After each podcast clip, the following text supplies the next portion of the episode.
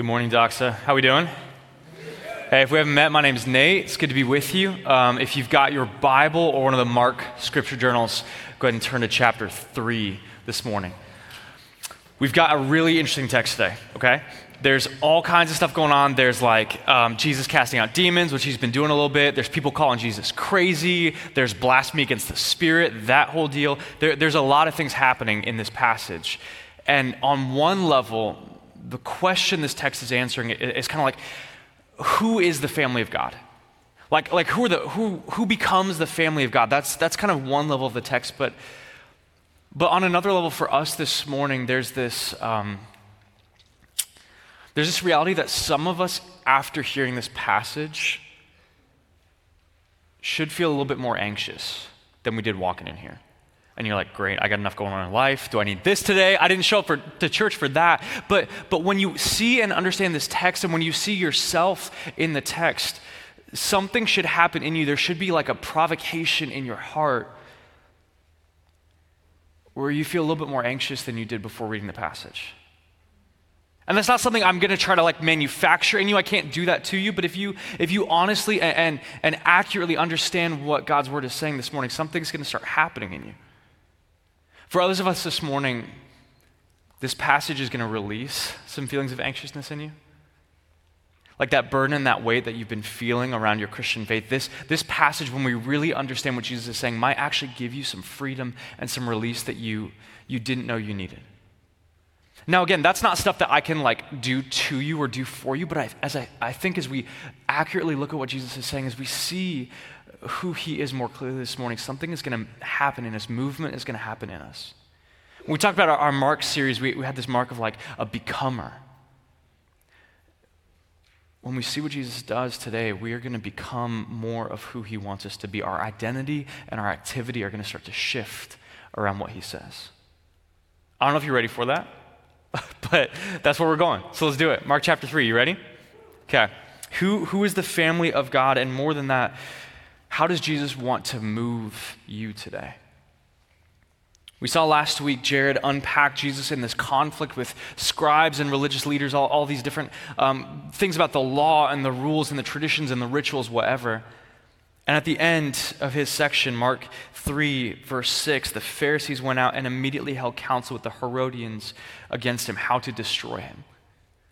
The story has changed a little bit now where Jesus is no longer just leading this popular movement, but there are, there are clear enemies of Jesus. There are clear people trying to bring him down.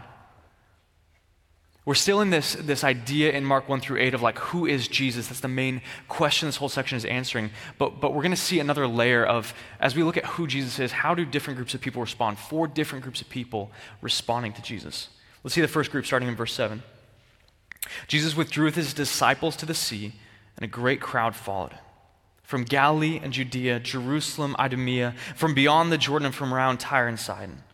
When the great crowd heard all he was doing, they came to him. Someone say, crowd. There is a, a mass of people, there's a big group of fans coming and flocking to be around Jesus. There's a crowd. And this crowd is really interesting because they're not just coming from the area that Jesus was ministering in, they're starting to hear the word about Jesus far and wide. Like if you if you look at the places around, Galilee and Judea, that's kind of the, the immediate area, but Jerusalem, they're coming from farther away to come be with Jesus. Idumea, like the regions around, but then he goes beyond the Jordan. People that were further away, they had to travel far and wide to, to be around and hear what Jesus was like. Even Tyre and Sidon, these Gentile cities, people are hearing who Jesus is. They're coming because there's something exciting going on. This crowd is gathering. Verse 9, he told his disciples to have a boat ready for him because of the crowd lest they crush him. For he had healed many so that all who had diseases pressed around him to touch him. This, this group of people is so excited, they're so thrilled, they're cheering for Team Jesus, and they're, they're flocking in, they're pressing in, they're, they're almost going to crush him just to be around and be close to him. Jesus is the most exciting thing to happen in this region in a long, long time. It's amazing. It's a, it's, it's a great place to be. And you and all your friends are going to want to come and see Jesus and see the show that's happening. And, and there's something really crazy happening in the show. Look at verse 11. Whenever the unclean spirits saw him, they fell down before him and cried out, You are the Son of God. And he strictly ordered them not to make him known. Even when, when someone with a demon sees Jesus, not even gets close and touches him, when they see him, they're falling down, they're crying out, they're screaming. This thing is wild, right? Now, something weird is happening there where Jesus says, Hey, don't make me known. Like he's telling the, the demons, don't testify about who I am. That's, that's for a couple of reasons. You'll see that happen over and over in this part of Mark, partially because Jesus doesn't want the demons testifying to his identity because people are going to get it confused. Like you see other parts of the scripture, when they find out who Jesus is, they want to make him their king. They want to put all their hopes and expectations on him in a way that's different from what his mission was. So when these demons are testifying, you are the Son of God, Jesus knows, hey, this crowd around that is cheering right now, this crowd one day is going to be booing. I, I don't need them to, to try to force me to be king right now. I have my own plan, my own agenda. So when you see him heal people or things like that and say, hey, don't tell them who I am, that's intentional, this whole first eight chapters of Mark. But also, he's not trusting the demon's motivation and intention either, right? The, the demons have like perfect theology, but terrible motives. They know who Jesus is. Their, their testimony about him is not worship. They would rather the crowd be riled up and excited they want rabid fans of Jesus because they know that that energy can turn right away when Jesus does the unexpected, and he does that a lot. But this first group of people we see, they're, they're fans. Someone say fans. fans. What is a fan? What's the identity of a fan? A fan is someone who, who likes a team or likes a brand or likes whatever, and, and they're going to cheer for that team when they're doing well, but they might boo when the team's not doing so well, right? Have you ever like loved your favorite team and then they screw up and you're like, you're dead to me, guys. I'll watch you next week, but you are, I'm over you now, right? I don't know if there are any Aaron Rodgers fans around here, but I know there are probably some people that don't like the Jets. Um, I, I, have a friend who's been a Jets fan, a diehard Jets fan for years. And as a, as a friend of his, I started following the Jets. And that was like torture week after week. That's one of the worst teams I've ever seen. And, but he loves the Jets. It's like self inflicted wounds week after week you can be a fan of a lot of different things. You can be a fan of Taco Bell and sushi, right? Amen? You can, you can love Nike and Adidas if you really want to. You can be a fan of all kinds of different things together because when you're a fan of something, that thing you're a fan of might be a piece of your identity. It doesn't have to be the whole thing, right? You can be a fan of, of again, your team on a Sunday, but you got other things you're a fan of the rest of the week. You can be a fan and, and sort of patch an identity together with a number of different things that you're a fan of. These people were, were fans of Jesus in this moment, right? Jesus was exciting, he was thrilling. It was fun to come and see the crazy stuff happening and people get healed. It, it was a cool place to be. But they could go back to their normal life after the show was done. They could go back and, and get on with the rest of life here. Jesus didn't have their heart, he had their, their cheering for a minute.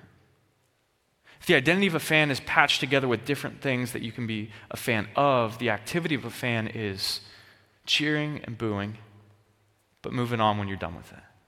When the game's over, you, you go on and do something else. That's the first group of people we've seen fans, fans of Jesus here.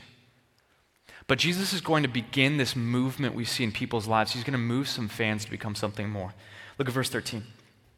And he, Jesus, went up on the mountain and called to them those he desired, and they came to him. Now, Jesus has called, someone say called. He has called some people out of this group of fans, out of this mass of fans, to a new identity. He's creating movement in them when he calls to them. 14, he appointed 12, whom he named the apostles, which means sent ones, so that they might be with him and he might send them out to preach and have authority to cast out demons. As he's called them to himself, as he's given them a new kind of identity, he's also given them new activity. Their activity is to be with him and be around him, be one of his followers. But he's also given them the authority to preach the things they've heard him say and to cast out demons. They have spiritual authority derived from Jesus, given from Jesus to go do the things that he's done and say the things they've heard him say. Their identity has shifted because of the call of Jesus on their life. And being a follower of a rabbi like Jesus in this time was a big deal. Like people would know you for who your rabbi, who your teacher was. In fact, later on, when you see Paul, the Apostle Paul, people knew that he was the, one of the students of a famous rabbi, Gamaliel. People knew, like, oh, you're one of Gamaliel's guys. It, it was a sign of status and, and authority to be one of a famous rabbi's followers. So these people had been called out of the crowd of fans to be the follower of a famous, popular rabbi in this moment. How they see themselves is different. Hey, I'm a follower of Rabbi Jesus. I'm a follower of the guy who is leading this popular movement right now. I get to be with him. I get to hear the kinds of conversations. I get to ask him questions. I get, I get to be one of his people. I'm a follower. Verse 16, he appointed the 12 Simon, to whom he gave the name Peter, James, the son of Zebedee, John, the brother of James, to whom he gave the name Boanerges, that is, the sons of thunder. It's a great nickname, right? Sounds like a metal band, Sons of Thunder. Let's go. Um, Andrew and Philip and Bartholomew and Matthew and Thomas and James, son of Alphaeus and Thaddeus, Simon the Zealot, Judas Iscariot, who betrayed him. We could preach a whole message on just how interesting and diverse this group is, but I want you to notice a couple things. One, Jesus picks 12 of them. That's intentional right? He's, he's showing them and showing the people around like this is the recreation of Israel. This is like, like there's 12 tribes and there's t- 12 apostles. I'm doing something here to show you what the people of God look like. So they're all Jewish men, but they're very, very different. One of the names in there, Matthew, that, that's a, another name for Levi, who we saw a, a chapter ago. Levi was a tax collector, so he was a collaborator with the Romans. If you remember, like these people were hated because they were traitors to their friends, their family, their community. They traded status and wealth for family. So Matthew is one of the followers of Jesus now, and Jesus got in trouble for showing up to his house because it was full of sinners. Like people were mad at Jesus for even hanging out with Matthew's friends. That's one of the guys in here, but another guy, Simon the Zealot. Someone say zealot. Okay, zealots were the, one of the, the four main groups of people um, that were sort of the leaders in Israel Pharisees, Sadducees, Essenes, and zealots. And zealots' main deal was like, hey, we're going to bring the kingdom of God here by killing a bunch of Romans. That's our strategy, right? I don't know how, like, politics conversations go around the dinner table, but if someone is, is trying to assassinate political leaders, like, you should call somebody on that, okay? I don't know if that's for you today, but listen to it. Okay, but their, their idea was if we just if we just rile up the people of Israel, if we start violently going after these Roman people, then the, the kingdom of God is going to come, the Messiah is going to come through this movement. That is the way we accomplish God's will. Just like in the Old Testament, we went and conquered the land and we, we fought the pagans, whatever, we're going to do that again today. And so they would carry daggers on them and they would assassinate Roman leaders, soldiers, maybe even tax collectors. So all of a sudden, Jesus has called these people around himself, and they look at each other and they're like, wait, you made it in? You made it in? like, I, I don't know, but their, their identity is starting to shift a little bit, we see, because they've all been called by the same Jesus. And they're going to have to start following him together, like walking behind him together and having a different kind of conversation than they used to have. I mean, beyond that, we've got fishermen and intellectuals. We have all kinds of different people represented by these 12 men that are now followers of Jesus. Their identity is starting to shift from, from how we used to belong, the teams we used to be on, to a new identity. And their activity is being with Jesus. That is the first thing that, that it says, right? In verse 14, they might be with him, and he might send them out to preach.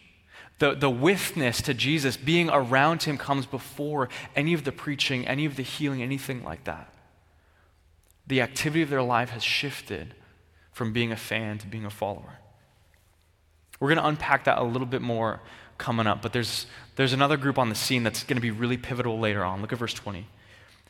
Then he went home and you're assuming that his followers are with him because that was their identity. Now they go with him, they're around him, and the crowd gathered again. There's the crowd. The fans are always there, they're looking for a good show.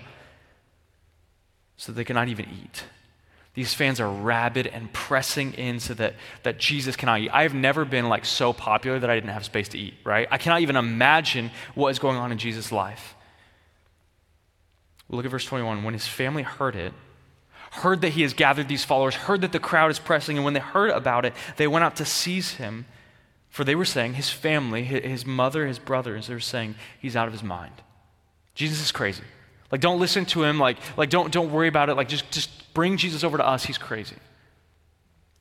Why do you think they were saying that? Like, the text doesn't tell us exactly their motivation, what was going on, but you can, you can imagine Jesus, for 30 years, he hasn't preached, he hasn't done any of this stuff. He wasn't, he wasn't telling them, oh, I'm aspiring to lead a popular move. Like, that, that's not what Jesus was about those 30 years. He was faithful, he was submissive, he was walking in the will of God, and all of a sudden, this flashpoint of people moving from all around the region to just be around him, so much so that they're going to crush him. And maybe they actually thought he was crazy. But more likely, they were so freaked out and confused by the fame and the popularity, they were willing to say whatever just to, just to get some space, just to move this off. Because in this society, family reputation and closeness, that mattered so, so much. When Jesus is getting popular and all this stuff, the family would feel a pressure. They would feel oppressed from the crowd as well. Maybe not physically crushing in, but socially, the expectation, their experience of life would be dramatically changed by the popularity of Jesus. So, so this is maybe just my reading, but I think they're panicking right now.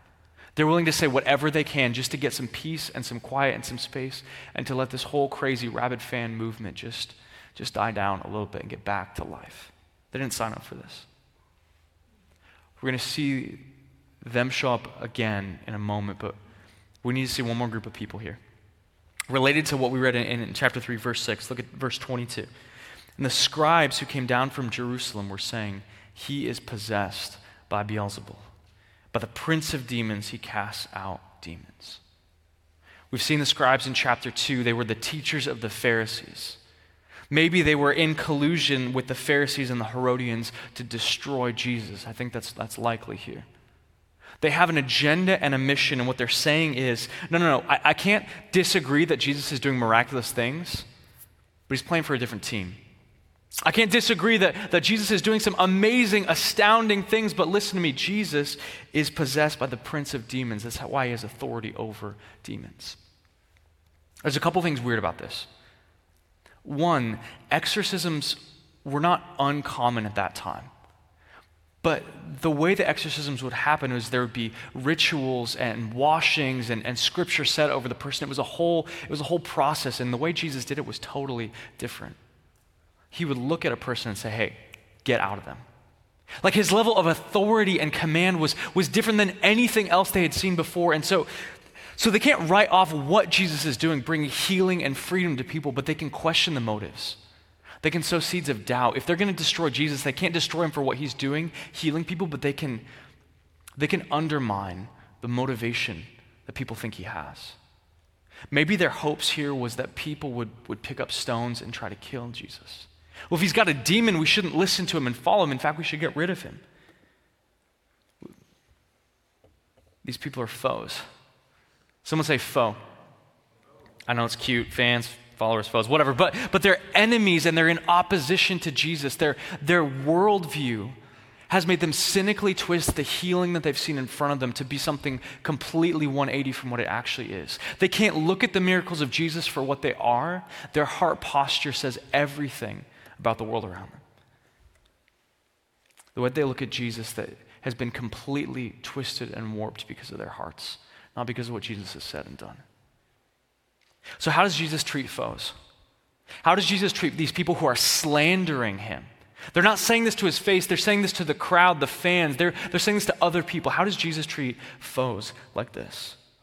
Look at verse 23. He called them to him he said to them in parables. Now, pause there. Jesus has called them to him. We heard him do that from fans becoming followers, and now he's going to the foes. He's saying, Hey, come to me. I want to talk to you. I want you to understand. I, I want to help you. I want to speak to your heart. I want something to happen in you. He doesn't write them off. He doesn't go and, and talk to the crowd about them. He's talking to them. He's inviting them to the table to come talk to him. They said them in parables. A parable is a story or a picture with one main point, okay? An allegory ha- can have like multiple points, but a parable's got one main point. He's going to try to give them a picture to help them understand what's going on, who he is, and, and what's happening in his ministry. Verse 23. He called them and said to them in parables, How can Satan cast out Satan? If a kingdom is divided against itself, the kingdom cannot stand. If a house is divided against itself, that house will not be able to stand. And if Satan has risen up against himself and is divided, he cannot stand, but is coming to an end. But no one can enter a strong man's house and plunder his goods unless he first binds the strong man, then indeed he may plunder his house. He's saying, the work I'm doing is evidence of the fact that I'm not on Satan's team. You say I've got the spirit of the prince of demons I'm possessed, then why would I heal people? It makes no sense. The evidence in front of you does not add up to the conclusion you've got. So, so why are you saying this? If you just thought for a minute objectively, you would see me casting out demons is not the game plan of the enemy. If that was his game plan, he would be done. But this line about the strong man, he's saying, yes, the enemy is strong, but one who is stronger is here. The enemy might have some power to bind and oppress people, but one, one who can bind him is here and is here to, to free the people, to plunder his captives, and to, to lead to healing and freedom. I, I think maybe Jesus is trying to hint to them and show them hey, one who is stronger than Satan is here. Who do you think that might be? Who could be stronger? God? He doesn't say it explicitly, but I think if you read between the lines, he's trying to, to beg and show them, speak to their hearts like, I, I'm God. Can't you see it? The one stronger than the evil one. But listen to me, what is the identity of the scribes here? What is the identity of a foe? A foe is someone who is, is willfully opposed to Jesus. You can be for all kinds of other things, whatever worldview or religion or, or, system that you subscribe to, but the main defining characteristic is a foe, how they see Jesus, the opposition they have towards Jesus. And it's a heart posture. Their activity here is slandering Jesus, looking at the miracles and the work he is doing, and say, No, no, you're not who you say you are. You are not good. You're certainly not God. But Jesus has already called them to himself. He's given them parables, and he's going to give them a stern warning here. Look at verse 28. Truly, I say to you, all sins will be forgiven the children of man, whatever blasphemies they utter. A blasphemy is speaking like sacrilegiously against holy things, speaking against holy things in a way that, that demeans them and devalues them. We don't have a, a strong sense of like holiness and purity kind of culturally. But for them, they would have understood blasphemy is a big deal. You stone people to death for blasphemy in their day and age. Whatever blasphemies they utter, but whoever blasphemes against the Holy Spirit never has forgiveness, but is guilty of an eternal sin. For they're saying he has an unclean spirit. Maybe you've heard of this idea, the unforgivable sin. Blasphemy against the Spirit. Maybe even because of your church background, you've had some kind of like fear and worry in your heart. Like, have I accidentally done it? Am I going to one day accidentally like blaspheme the Spirit? Like, am I going to not be forgiven for something at the end of time? Like maybe again, you grew up with a, with a perspective like, I hope I don't step on that landmine because what if I die and I stand before God and He goes, Gotcha. Like you accidentally did that along the way, but too bad, you hit it. Here's the thing about a warning a warning tells you something about the severity of the thing that you're running into, but also the character of the person warning, right? My home, I've got uh, not quite one year old and a three year old, and there's lots of warnings going on. And they're of the very basic variety. it's like, don't touch that, right? It sounds like a command, but it's a warning, okay? Or like, hey, um, don't eat dirt, man. Like, I don't know. My one year old can't understand, and I'm not like articulating to him all the reasons why he shouldn't eat dirt, but we warn him a lot about that. Don't climb up the stairs by yourself when I'm not there because you're going to fall, right? The, the warnings come fast and frequently. Even for my, for my three year old, it's like, hey, you should eat food at dinner time because I'm not going to give you snacks all the way to bedtime. That is a warning that happens almost every single night. There are other kinds of warnings in our society that um, are a little bit more silly than that. These are the warnings that I feel like lawyers made somebody write. You know what I'm saying? Like the sleeping pills that say, like, will cause drowsiness, watch out, right? Yes, Thank you very much. Or there, um, some coffee cups say, hey, do not pour this on your crotch. It will be hot, right? Fair enough. That, that, that kind of warning makes me a little bit cynical, okay? Like, great. If I was planning on doing that, I won't anymore. Thank you so much for your help, right? When, we, when we're surrounded by so many warnings that probably were forced to be put on there, I'm not going to try to understand the situations that happened to, to lead to that, but when we have warnings like that all over the place, you can get a little cynical about warnings, you know? It's more lawyer talk, something slapped on, you had to say it, whatever. We're assessing the character of the person giving the warning. What's the character of the, person giving this warning? A warning severe, a warning with eternal consequences. Jesus did not have to call them to himself, these foes, these people who are willfully opposed to him. But in his love and kindness, he invited them to come to him, and he warned them that the course of action they were taking, the heart posture they had that led to the slander, it has eternal consequences. The conscious reality that is hell awaiting them. Here's what the blasphemy of the Spirit is it's looking at the work of the Spirit, testifying to Jesus' character and nature, saying, hey, this is the Savior, this is the promised one, this is God in flesh who you've been waiting for. It's looking at all of that and saying, no. Willfully, intentionally, consistently saying, no. I don't believe it, I don't want it, I am not going to submit to Jesus. That's the blasphemy of the Spirit. And so let me tell you, if you if you have been like trying to follow Jesus but worried that you're going to somehow stumble into this, that's not the character of our God. Our God doesn't have some secret landmine out there that, that hopefully you don't step on along the way. He was so upfront and clear with them because he cared for them. Even when they were slandering him, he called them to himself to warn them face to face because he's good. Like maybe the cynicism around warnings in our culture, maybe you actually have read that into God's character. Rather than looking at who He is, you've, you've read something else into Him. Maybe the anxiousness you've been feeling in your heart around God is not actually because of God. All right, let's keep going. We've seen fans, we've seen followers, we've seen foes. We've got one more F for you family. So cute, I know. Verse 31. His mother and his brothers came. They're back.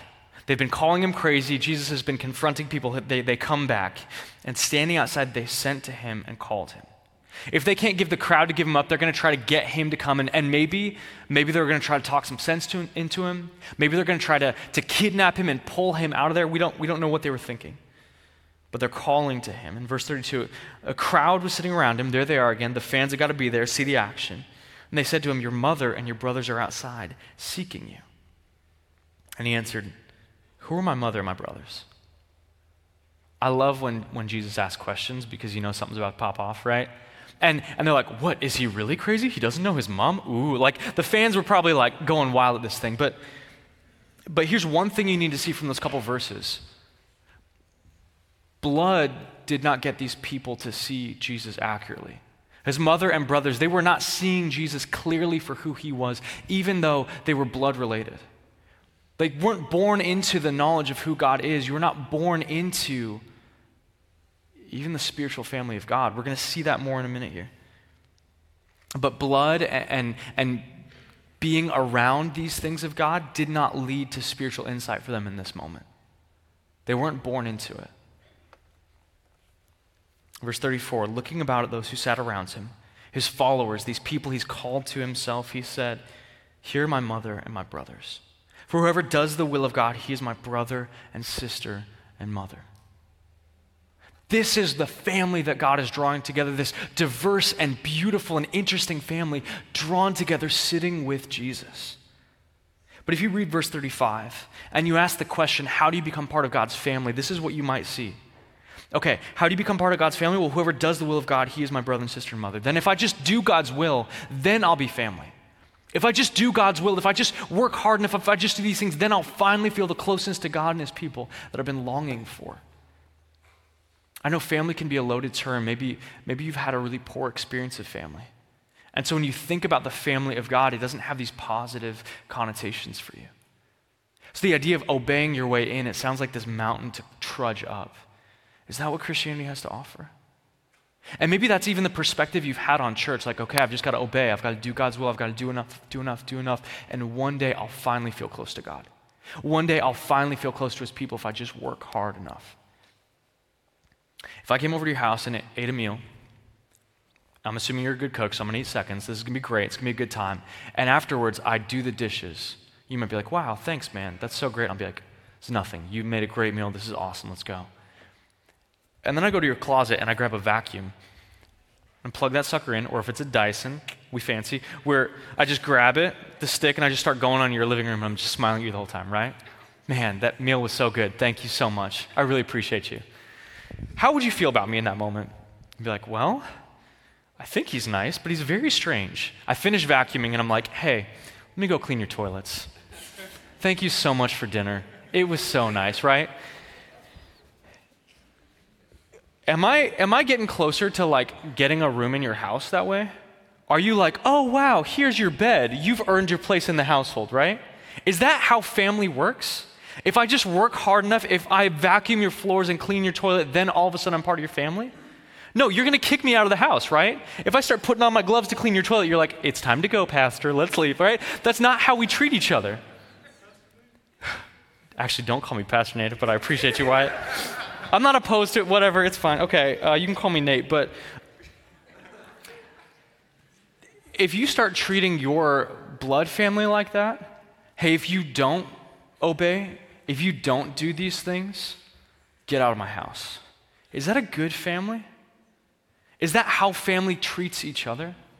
I'm not saying don't, don't have expectations for your family, but if, if obedience could either gain or lose your status as family, that doesn't seem to be family anymore. That's not how family works. All of us know that. You don't obey your way into a family. So, why do we read what Jesus says here and we flip it all the way around? I got to obey my way in. Thank you. One, all right. Here's what Jesus is doing and what he's done consistently this whole passage. He calls people to himself to be with him. And he gives a new identity to them. And what this is saying, verse 35, is I'm going to give you identity and status as family, and that will lead to activity. If I give you the status of family members with me, that will lead to the activity of doing God's will because you've seen me. You know me, and when you've seen the Son, you know what the Father is like. You have a seat at my family table. Let me just ask you this question Who are you most like in this passage? Which group of people? We've seen fans, we've seen foes, we've seen followers, we've seen family. Who are you most like? Are you a foe this morning? Where you have this willful opposition in your heart against God. In fact, everything I've been saying, you've been interpreting through a cynical lens.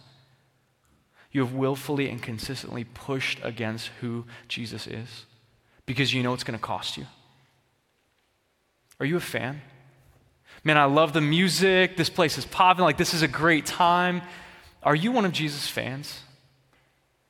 He's a part of your life and part of your identity, but so is Taco Bell. Are you a follower? Working hard to be faithful and dutiful and, and do the things. And it's helpful to have a, a famous rabbi like Jesus. Or are you family this morning? Learning to walk in and do the will of God. Here's, I think, what this passage is trying to show us Jesus invites foes to himself. He calls fans to be followers, and he calls his followers his family. Ultimately, Jesus makes foes into family. How does he do this? How, how does he accomplish this? Listen to me, every single one of us begins as foes, as enemies of God. Every single one of us starts on this level ground of, of trying to make either Jesus a piece of our identity or pushing against Jesus. Every single one of us starts not, not with something in the bank of God, but willfully disobedient and pushing against the knowledge of God. I don't care if you were raised in Christianity or born in a good family or whatever. I don't care if you've had the craziest, wildest story ever. All of us are equal in our rebellion and opposition to the God of the universe.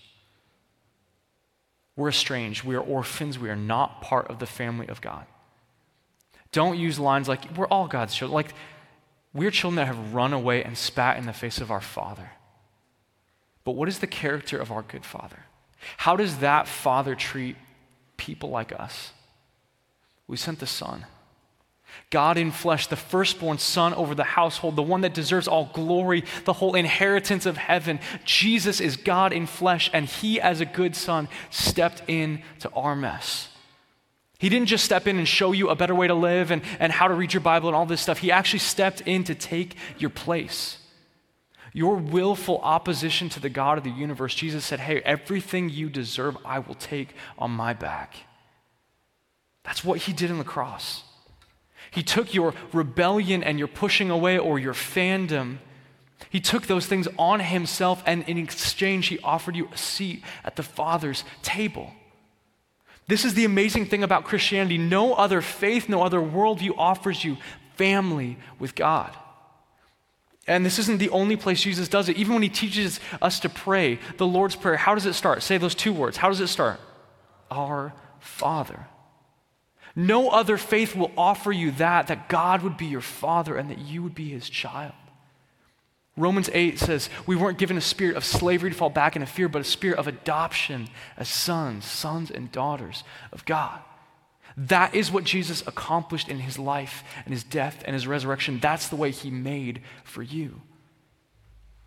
That's the offer on the table for you to be family with God. And if you're used to hearing that in Christianity, I don't think we get how radical and unbelievable that is.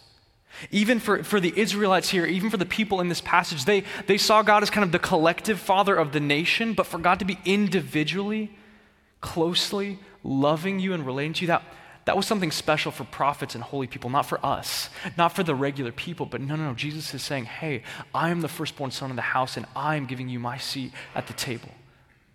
Come on in. How does Jesus want to move you this morning? Listen to me, if you are a foe of God, if you are opposed to Jesus, if you if in your heart of hearts you're saying I don't want this, today you could become a family member. Today you could look at Jesus for who he really is and the offer he's giving you.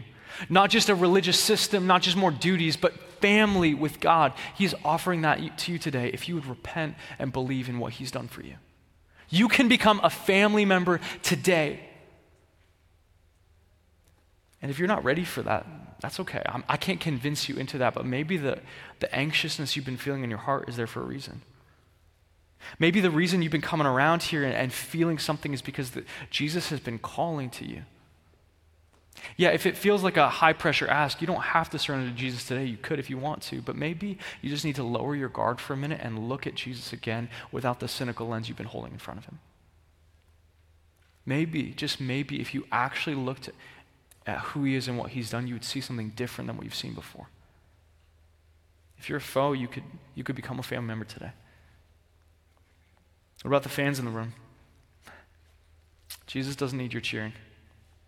He is deserving of like angels glorifying him forever. He doesn't need you to cheer for him. He's not like, wow, thanks, guys. This is cool, right? He doesn't need you in the stands. He actually wants you out of the stands and following him, close to him. He wants to move you out of Jesus being kind of a part of how you see yourself to him being everything. But what that's going to mean is you're going to have to give up this project to build your identity and patch it together with all kinds of things. You're going to have to surrender some things and repent and believe that Jesus really is Lord and King and Savior and not just trying to teach you a few tips and tricks to have a better life. Would you give up your fandom, your fanhood, start following him.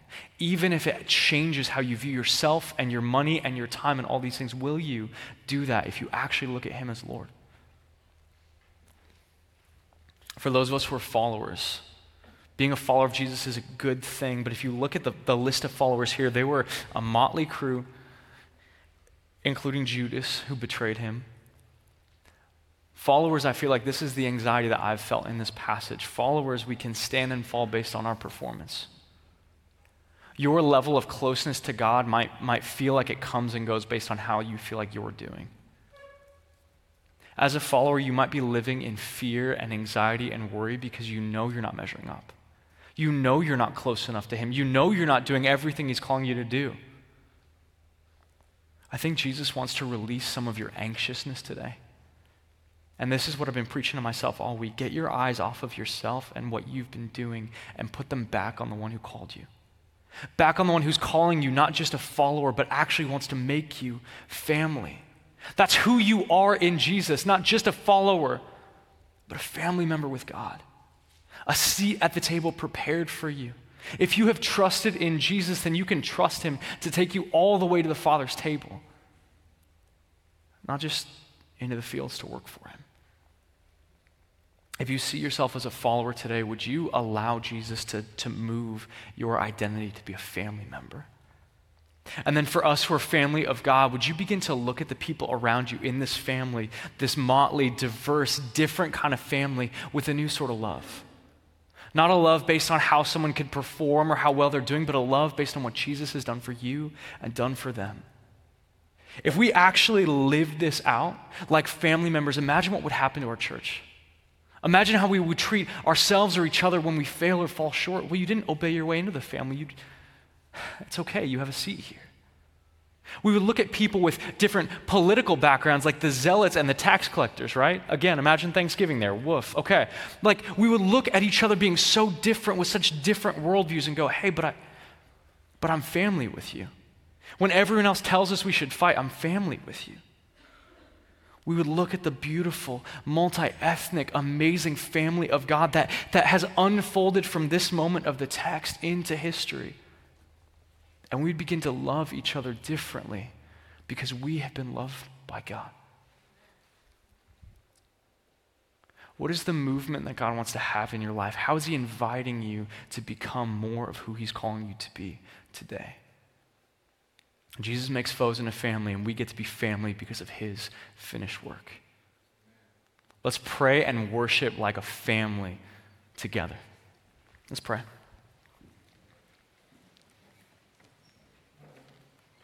Jesus, thank you that we get to be family because of what you've done. Not because of what we could accomplish or what we could do or obey our way into, but you have called us. Out of opposition, out of being enemies to you, you have called us to be family.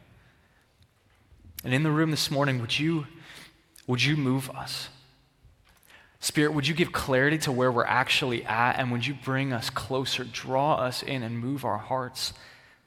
so that we can know who we are in you and then know what to do from there. I pray today, even that we would worship and we would sing with a new kind of glory and joy and expectation because we're family. Because you have called us family and done everything to make that happen. And would you teach us to live that out? God, for your glory, for the good of our city. I pray in your name.